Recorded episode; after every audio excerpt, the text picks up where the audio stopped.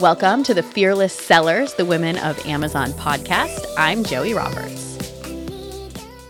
It's hard for people to, to cut off something that they've spent a lot of time and, and energy working for. Um, I also think people aren't necessarily comfortable at, at reading the three reports. I think the average entrepreneur can read an income statement, but balance sheet and cash flow they, they struggle with a little bit. Nathan Hirsch, welcome to the Fearless Sellers podcast. I am impressed with your entrepreneurial achievements. And you told me that you've never had a real job. You built and sold Amazon businesses, and now you help sellers understand and track their profits and losses as the founder of Ecom Balance. Yeah, thank, thanks so much for having me. Uh, excited to be here. And uh, just to clarify, I've never sold an Amazon business. I sold a freelance marketplace called FreeUp, but I did sell 25 million on Amazon from like 2008 to 2015, uh, back in the wild, wild west days when, when you could do anything. That is incredible. And we are definitely digging in to that story because I absolutely love what you were selling. So, starting off with the bookkeeping and the hiring, I would say that is not the fun part of running an Amazon business or really any business, but it is so important. Yeah, I, I, think I like to focus on the the unsexy parts of business, hiring and bookkeeping, and I mean it all comes down to with my Amazon business. I started off uh, actually I met with an accountant for the first time because uh, my parents said I should probably pay taxes, and he couldn't do my taxes without bookkeeping, and so I tried doing it myself, and I would get these credit card statements that were this thick from all the suppliers that I was buying from, and I would manually enter them into QuickBooks, and then I got sick of doing it every month, so I hired a college kid with no bookkeeping experience to to do it instead. And then I turned it over to my accountant, and he said, "Sorry, we can't accept this. You have to pay someone else to redo all the work that you just did." So that was kind of my my first lesson into not doing your own bookkeeping. And then I tried to hire a bookkeeper to just do it at the end of the year and then do it quarterly. And then finally, I realized that it needs to be done every single month, or I'm just making decisions blindly. And one of the best decisions I ever made with FreeUp was hiring a bookkeeper from day one. Before we were even profitable, we'd get reports at the end of every month. We'd make decisions based on what the reports were saying. And that really helped us grow it from a $5,000 investment to doing over eight figures by year four. And when we went to sell the business, we had four years of immaculate books going back to the first day that helped us pass due diligence. So I think a lot of entrepreneurs they kind of go through, hey, I'll do it myself. I'll save myself some money. And you quickly learn that that's not the way to go. And you're also starting your Amazon business as a seller from scratch. And you can't predict the future. So, and that was what for me, I was like, all right, I'm going to do the bookkeeping myself. I actually had my husband help me with the bookkeeping for that. And he used QuickBooks and ran it through, but quickly realized like, hey, this is the heart of the business. It's your money. It's how much money you're spending and how much money is coming in. That's how you survive. Yeah, I mean, I, I, my philosophy is that entrepreneurs and sellers should never be doing their own bookkeeping. First of all, it's a terrible use of your time. It's all time that could be spent on launching a new product, getting on a new marketplace, strategic decisions, hiring, higher level stuff. And second of all, e-commerce bookkeeping is hard. It's not like you're just doing bookkeeping for a brick and mortar store that that's pretty straightforward. I would say nine out of 10 times when someone's come to me and they've done their own bookkeeping, it's a complete mess and cleanup work always costs more than just doing it right from day one. So I think a lot of veteran entrepreneurs, even when they're starting a new business, know to just hire that bookkeeper from day one. And the thing that I like to point out is you're not going to go out of business because of your bookkeeping expense. If you're small, bookkeeping is relatively inexpensive. We're costing, we're talking a few hundred bucks a month and you will go out of business because you're making poor decisions or you don't know your numbers uh, or you're spending your the your time in the wrong spot. So that that's kind of my overall take after doing this for a while. Yes, and the bookkeeping includes everything, right? What's going on your credit cards, running out and buying packaging to have to ship a one-off product. Like it's everything that comes in and sometimes it's like, "Oh, well, I I spent $20 on that." It's like, "Well, you know what? That's hit if you're only making $8 every sale, the $20 is kind of a lot." Yeah, I mean, there's a lot of reasons to to do bookkeeping right. I mean, if you want to sell your company or get funding or, or get investments, it's obviously big there. Paying your tax at the end of the year, way less stressful if you're doing it uh, every single month.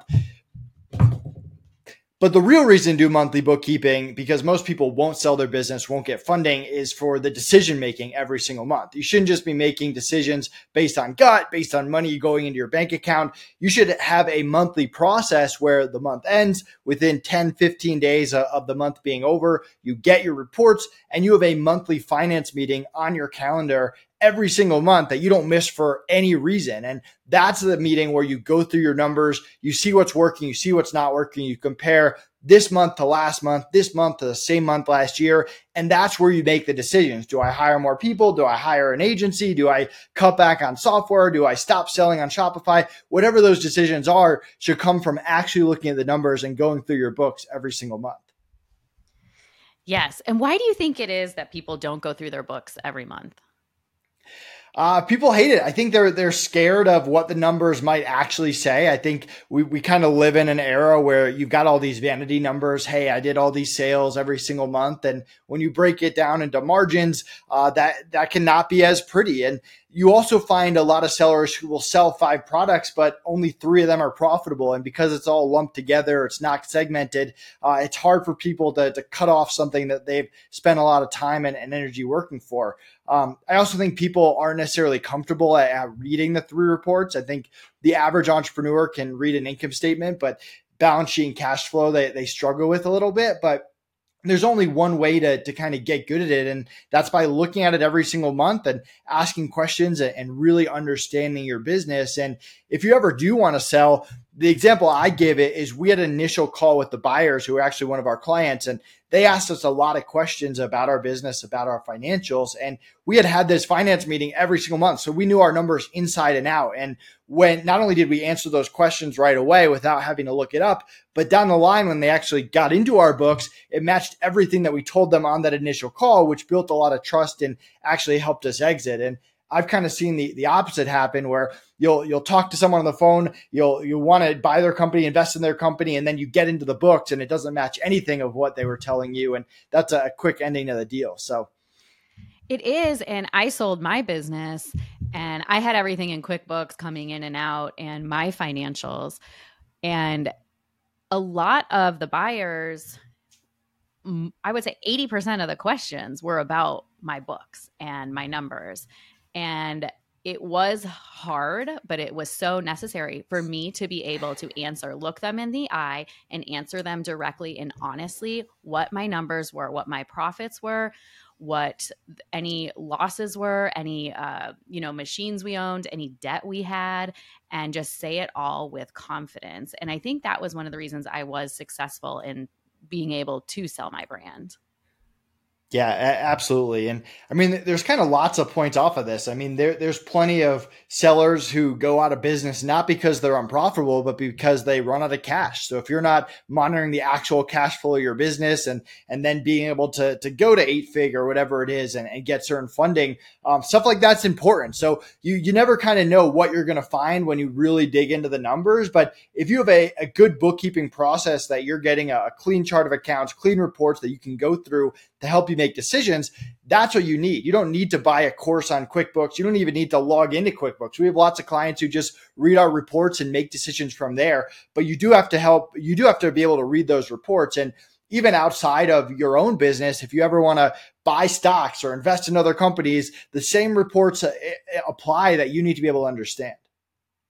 Yes, very good point, especially if you're starting your brand now and thinking with I'm going to sell it one day, right? So from the beginning, having your books in order and not being scared to jump in. And another point you just made, it helps you forecast inventory. So an example for myself was I'm a go big or go home kind of person. I'm like, hey, I like my margins big. And if I order 2,000 units or 5,000 units, my margins are better, they improve. Well, looking at my books at the time i wanted to place this uh, i think it was like 1500 units but i was selling very expensive stuff so i was buying it from anywhere from $50 to $70 a unit I had to forecast. And with the way that Amazon pays us out, it's like, it was not the time for, and I was only three months into selling, by the way. I was like, it is not the time for me to be ordering that much inventory because I didn't have the cash flow and I bootstrapped all of this. I didn't have investors or, you know, daddy's money backing me. Like this was all coming from me. Yeah. And I mean, if you kind of think of accounting as a whole, which is kind of the big bubble of everything, you got your, your CPA, you got your tax person. Uh, they're there to decide, hey, should you be an S Corp? Should you be a C Corp? Uh, for strategic tax planning, for actually filing your taxes. Then you've got your monthly bookkeeper, which should be a, completely separate person who can be a little bit less expensive and focus on giving you reports that are easy to read. And they should have a consistent process where they're on time every month. They're delivering reports for your finance meeting. And then if you get bigger over that five, maybe even over that 10 million, you can add that third component, which is that CFO, outsourced, fractional, full time, whatever it is. And they help you with taking those numbers and making business decisions and forecasting sales, forecasting cash.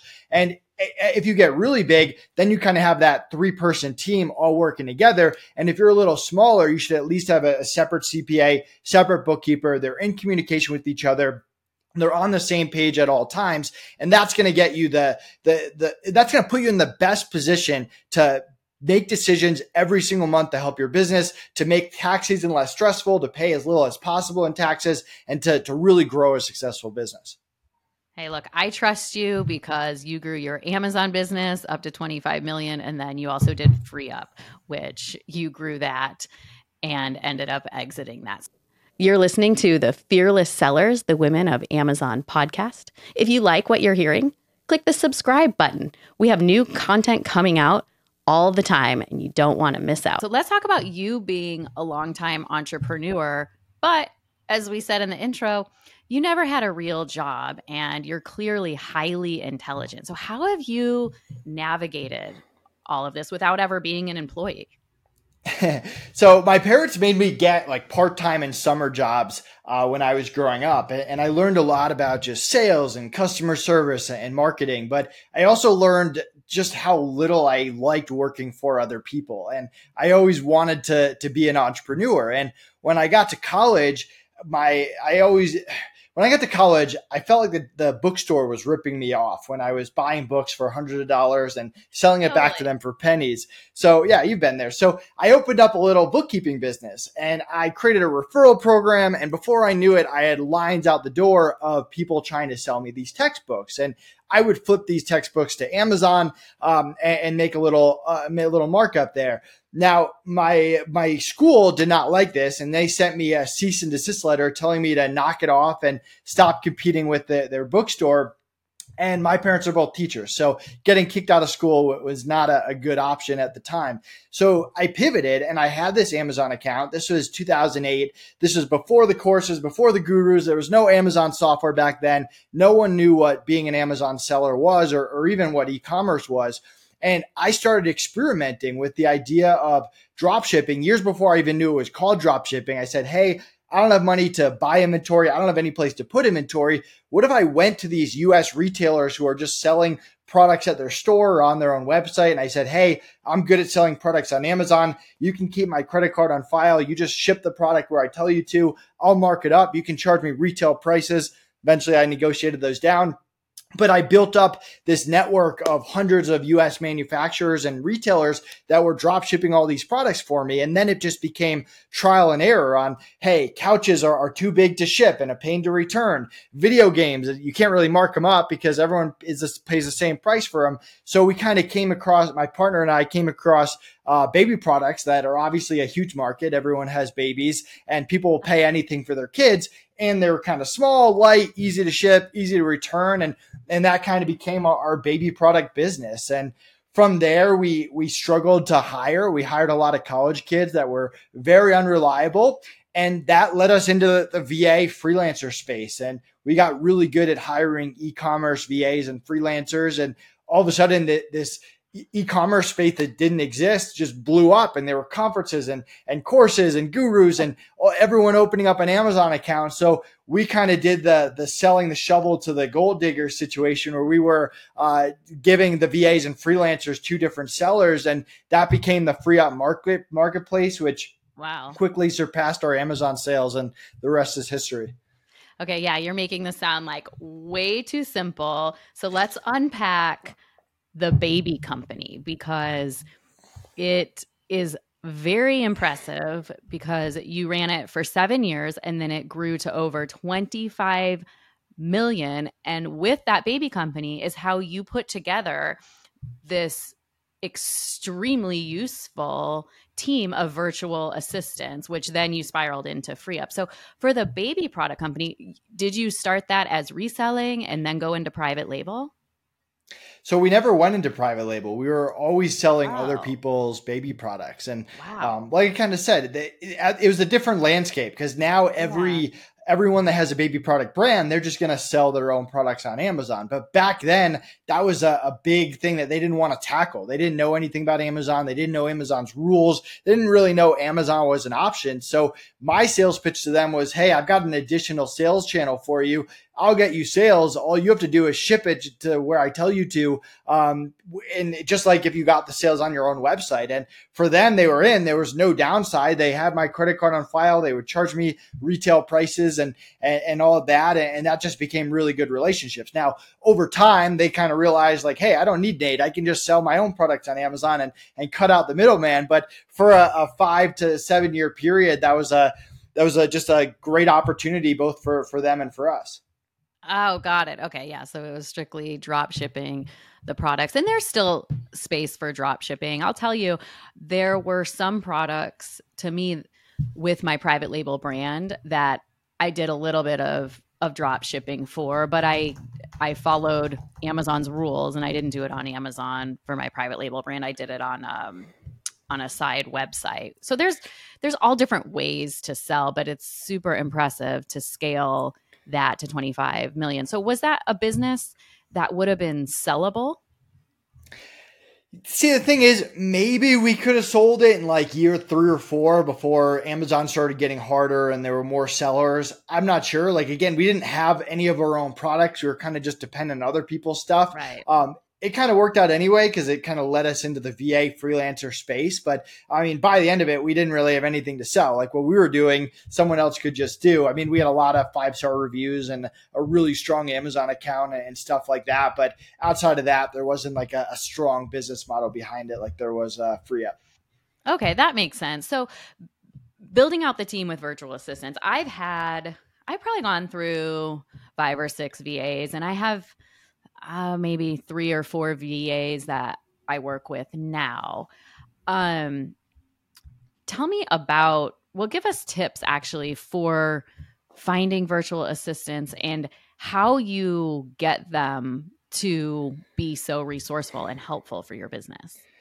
Yeah. So, I mean, we don't provide VAs anymore, but we do own Outsource School, which provides like our interviewing, onboarding, training, and managing process along with all our SOPs. And a big thing that, that we preach to our members is focus not just on their skill, but communication and attitude as well. We want people who like stability, like growth, want to be part of something and, and feel part of a family. Uh, we want people who obviously speak English, but can get on the same page and you don't have to repeat yourself. So everything we do is kind of designed to find that trifecta, quickly find that trifecta of skill, attitude, and communication and look for red flags. What's this person telling me that says they don't have a skill set that we want or an attitude that we want or can't communicate? And that's kind of become our care interview process uh, communication, attitudes, red flag, and experience.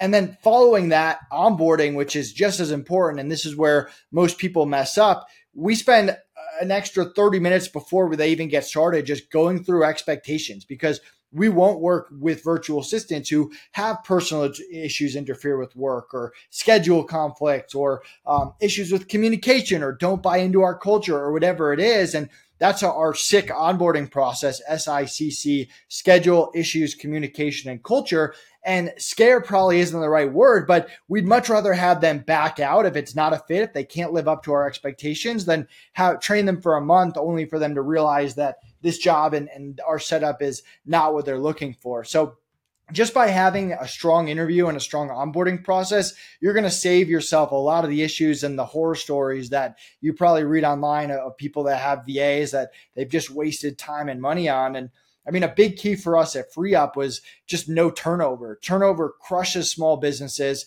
You're, you're never going to compete with people on money. There's always going to be someone that can pay your VAs more than you can. So you got to find other ways to become their favorite client. And with FreeUp, the people we hired in month one were still with us four years later when we sold it. They're still with FreeUp now. Uh, selling the company and getting rid of them was the hardest thing that we had to do, although we took $500,000 from the sale and made sure our team was uh, taken care of. But you got to find great people up front and you got to be able to keep them. And, turnover is just going to set you back. And that's just another thing that we really preach to our, our members at Outsource School.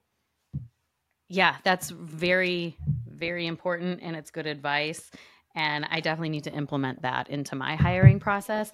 Um, for Amazon sellers um, who maybe, like me, have a few VAs or maybe don't have a VA yet, what is the best, not the best, but like what can you recommend starting a VA to do? Like social media or PPC, product research?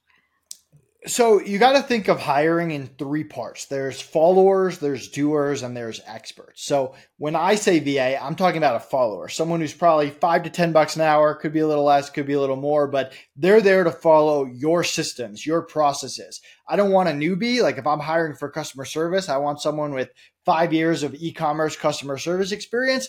But I'm not just saying, hey, go do customer service or go find me profitable products. I'm saying, hey, here's a process to follow. This is how I want it done. A, B, C, D. Here are the goals. Here are the things to avoid. And I'm teaching them how to do it. So if you don't have a process for that and you hire a follower and say, hey, go run my PPC, you're going to run into a lot of issues and a lot of horror stories.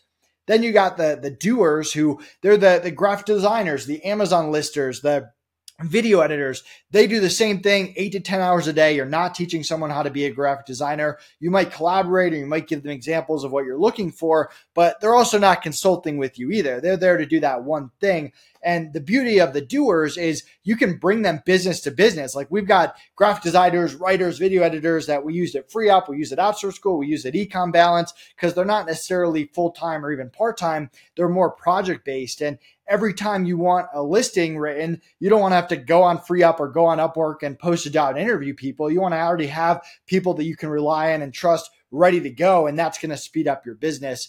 And then lastly is the experts, the agencies, the coaches, the consultants, the people that come in with their own process because as an entrepreneur, you can't learn everything and taking a course on how to do everything is a bad use of your time. So you need to hire experts strategically to come in and hit the ground running from day one. So as an entrepreneur, you're going to have to hire all three levels. And you, before you hire anyone, you should really think, Hey, do I need a follower? Do I need a doer or do I need an expert?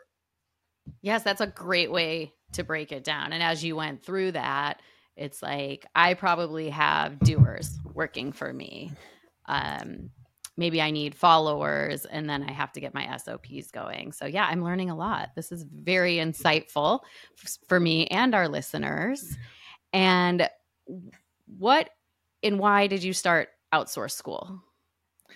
So the real story. So we sold FreeUp in November of 2019. So it was like a, a, six month process, most stressful six months of my life. Finally, we close on the deal. The original plan is take a year off. I thought my business partner would just be traveling the world and I wouldn't even see him for a year. And shortly after, COVID hit, and we were kind of in this weird spot where we had to cancel all our plans. We had we were out of FreeUp, so we had no business to run. We didn't really have any new business ideas, and we can only watch so much Netflix. So we started just brainstorming uh, business ideas. And a buddy of mine, Nate McCallister, you might know from the e-commerce space, he reached out and said, "Hey, if you st- if you launched a course on hiring, people would be interested in it. Obviously, you know what you're doing." And we just launched a course called "Cracking the VA Code." And like anything else we did, we do, uh, we have a, a minimum viable product, and we launched the course and if people hated it we'd refund them and move on to something else. And if they liked it we'd do more. And people ended up liking it so we added our sops and turned it into a little membership called outsource school. And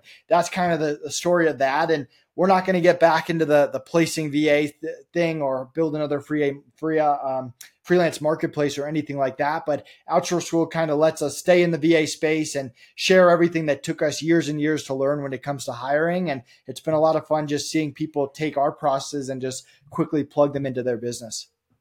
That's incredible. So you had your Amazon business with with the baby products, and that made Free Up come about. And Free Up was really where you learned to build and scale a business. And you sold that and i imagine that that sale was kind of a life-changing moment for you yeah i mean definitely life-changing. Allowed allows me and my wife to not work or do whatever we want and it kind of puts us in a position where i can work on projects i like without kind of the hustle of it. I mean for free up like it was a 24 7 business for four years. I was going on lots of podcasts, doing lots of traveling for conferences. Now I'm kind of retired. I am retired from going to conferences or really any kind of work travel. Um, I limit the podcasts I go on. I, I don't work nights. I don't work weekends. I, I only work on projects that um, I want to, like Ecom Balance and Outsource School. And I'm able to hire a team earlier and, and do a lot of the